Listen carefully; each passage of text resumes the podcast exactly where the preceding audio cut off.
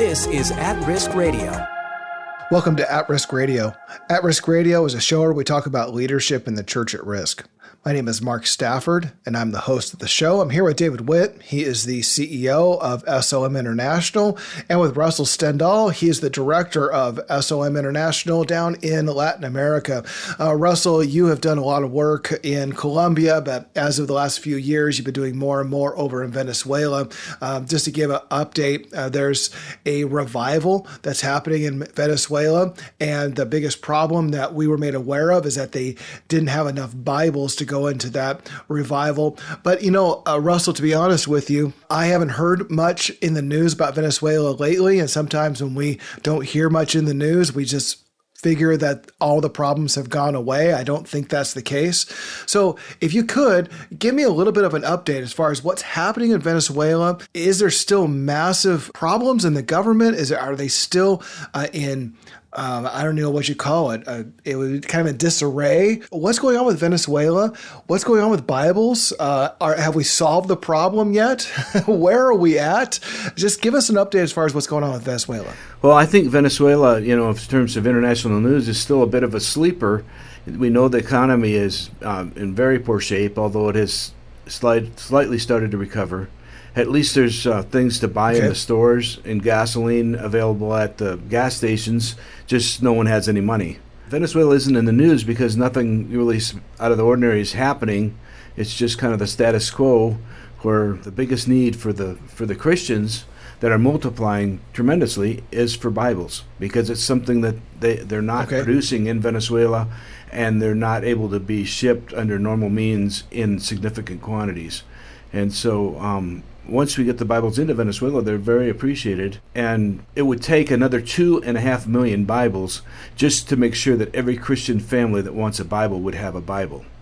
Uh, that we figure that there are three million Christian families yeah, and we've supplied about 500,000. So there's still a huge need out there. So we're at about 500,000 right now. And, and, even that, when we started this project, seemed like a insurmountable task. And 500,000 is, uh, I mean, it, it's multiple containers full of Bibles to put it in perspective. So a half a million have gone out there. We still need two and a half million more. So getting these Bibles into the hands of God's people, it's, it's a real challenge. Tell us a little bit about that. Well, I just want to add something else. We have come across ministries raising yeah. money for to supposedly put Bibles into Venezuela some saying that they have put hundreds of thousands of Bibles into Venezuela.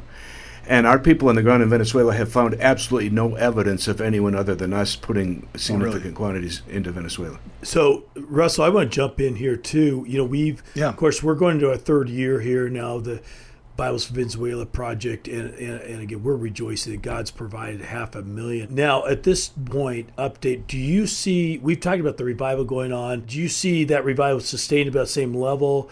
Is it waning at all, or do you see even increased momentum for the desire for Bibles and how the impact of that? Talk about kind of what the trend you see and what's happening, and the impact. Well, as you know, Venezuela, the Venezuelan elections haven't weren't approved by international observers, and so there are international sanctions on Venezuela from all the European countries and uh, from uh, most of the Latin American countries. And that's one of the reasons why their economy hasn't picked up any more than it has. And the Biden administration has uh, slightly uh, loosened some of the sanctions, so at least they can produce their own gasoline because they didn't even have the chemicals to crack the gas, the crude oil. But with the promise from Venezuela that in 2024 they're going to hold fair elections, and our people on the ground don't see how they could possibly hold fair elections and win. And so we're in a time now prior to these elections where the Christians are probably going to be the determining factor. And uh, since it's such a touchy thing politically, uh, most Christians aren't saying how they're going to vote, how they're planning to vote. But the government right now is being nice to Christians and is not uh, trying to stop the, our Bible distribution because they, for a number of reasons. But this whole thing could blow up at the election time. And if the international observers don't think that the elections are honest, the full sanctions will be put back on them. And if they do think that the elections are honest, then the sanctions will be removed. So there's a lot at play there, and uh, Venezuela could erupt like the Mid East. A few days ago, it looked like things were pretty tranquil over there, and it looked like uh, Israel was well on its way to making peace with Saudi Arabia and other places. And all of a sudden, we woke up on Saturday and everything had blown up over there. And that's the kind of blowup that could actually happen in Venezuela, too, in, the not too far future. So we're dealing with a window of time here where we know for sure we can get as many Bibles as we can get our hands on into Venezuela, but we don't have any guarantee that those doors are going to be open forever. So there's real urgency here. It's real urgency for us to try to get the next half a million Bibles into containers and into Venezuela as as soon as we can before this rare window closes down. We don't know how long this window is going to be open. And then uh, Colombia is heading into more and more chaos and uh, highly polarized. And we don't know. Tell, tell us about that because the, the last the last I heard, yeah, I was just saying the last I heard that they were at the end of a civil war and things seemed to be peaceful there. So uh, what's what's the story in Colombia now? Well, except for they elected a former guerrilla who's a very hardline uh, Marxist Leninist and is bent on destroying the control of the controlling families that are hard right, extremely capitalistic, but extremely corrupt. And so, even though the Colombian economy was doing well, the people just didn't want to put up with the corruption anymore. So they voted hard left, and these uh, guys are trying now to to take out basically the, the capitalist owners of most of the major companies in Colombia. And uh, at the same time, they're giving the drug trade a free rein so that the drug dollars will continue to flow, hoping that the economy won't sink. So that looks to me like a recipe for a horrible disaster in Colombia. Mm, goodness. Well, hey, we got to run to a break real quick. Uh, so when we get back, uh, we'll continue with Russell Stendal and uh, we'll continue our update as far as what's happening in Latin America right now with SOM International. We'll be right back. At Risk Radio. Lost Story Cinema presents a new feature film, the story of Frank Higgins the lumberjack sky pilot. More than any class that's lived in our land, these lumberjacks can truthfully say, no man cared for my soul. The church has forgotten the prodigal while caring for the souls of the saved. 30,000 men? Men to whom God is dead, and Sunday is the harvest day of iniquity, and the saloons and brothels. But you were there, willing. Willing, yes, but, but not ordained, you see. The Duluth Presbytery is not going to ordain an uncouth lad who hasn't even finished the sixth grade. Ever since I was a young lad in Canada, I've wanted to pilot men to the skies. Aren't you the lumberjack sky pilot? I am. My brother heard you preaching. He said you's a fellow who never leave a lumberjack down. I'm too low and vile for even God to do anything But God brought me all this way to find you. Based on the true story of an ordinary man who would become a giant. The Parish of the Pines, coming soon. For more information about this film and to learn about a movie premiere near you, go to theparishofthepinesmovie.com. Theparishofthepinesmovie.com. Welcome back to At Risk Radio. I'm online with David Witt. He's the CEO of SOM International. And I'm also online with Russell Stendal. He's the director of SOM in Latin America. Now, Russell, tell us this. There are some there's some upheaval in the government in Colombia right now as well. And there's some economic uncertainty there. What kind of opportunities does this lend for the gospel? Well, anytime you get economic uncertainty and anytime you get crisis, there's a huge opportunity for the gospel because when people are self think they're self-sufficient and are complacent, that's when there's the least amount of opportunity, such as the case we have here in North America right now. But Colombia has been the most prosperous economy in in South America, and it still has a lot of income.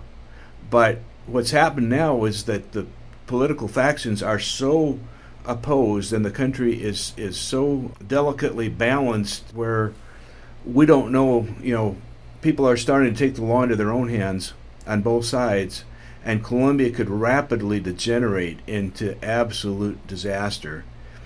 But if it does, I would I think we would see tremendous opportunities for the gospel in the big cities. In the previous violence and, and unrest, we saw the opportunities in the rural areas where the guerrilla warfare was going on. And that has changed since the peace treaty. They're not trying to burn down churches and kill pastors anymore. Even the uh, dissident guerrilla rebels are respecting Christians to a certain extent, as are the right wing paramilitary units that are against them. The fight now is over the control of the drug traffic, which has tripled since the peace treaty, mm. and it was huge before wow. that. So we're, we're talking about a country that right. uh, about half of its gross national product is uh, due to the drug trade right now.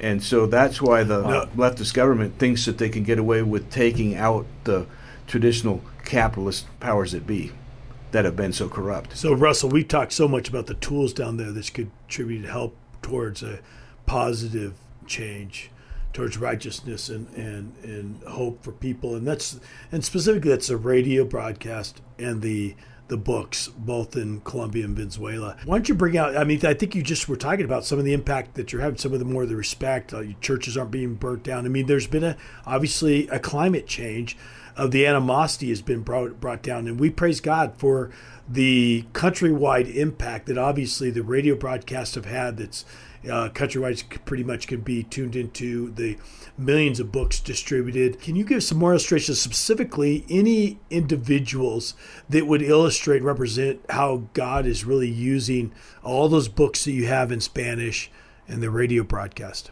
Well, in a lot of countries, we're getting a significant amount of downloads from the internet off of websites such as sombookstore.com that has our English and our Spanish books for free download as ebooks, or you can order the printed books. And we just uh, upgraded our Spanish website, which has my name. I go by my middle name, martinstendal.com, and that has all our audio messages. It has video links to our video messages.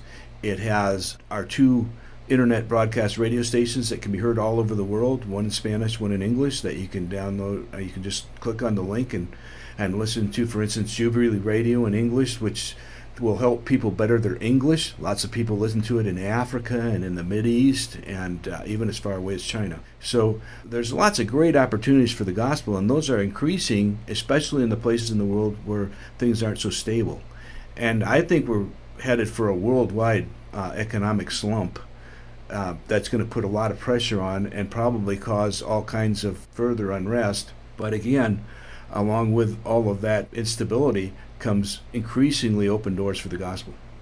Well, I'll, jump in, Russell, for one testimony too of an impact by your books. The book, The Correction Factor, was given to one of our partners who's a fisherman on the other side, way far from you in Alaska and he had a person persecuting him so bad and slandering him and just in great angst. He was in his fishing season last year. Uh, um, he didn't have anybody with him, so he's by himself, and a, just a bitterness was raising up to in his heart against this one other fisherman that was causing great pain in his life. And he literally decided in his heart that when he got back to the shore, he was going to take a bat and he he was going to take that man's life. He was going to beat him to a pulp. And he said, but he started. He had brought your correction factor book along. He started reading it, and the Lord convicted him. And he said that book changed his path to save this other guy's life and for him to be in prison today.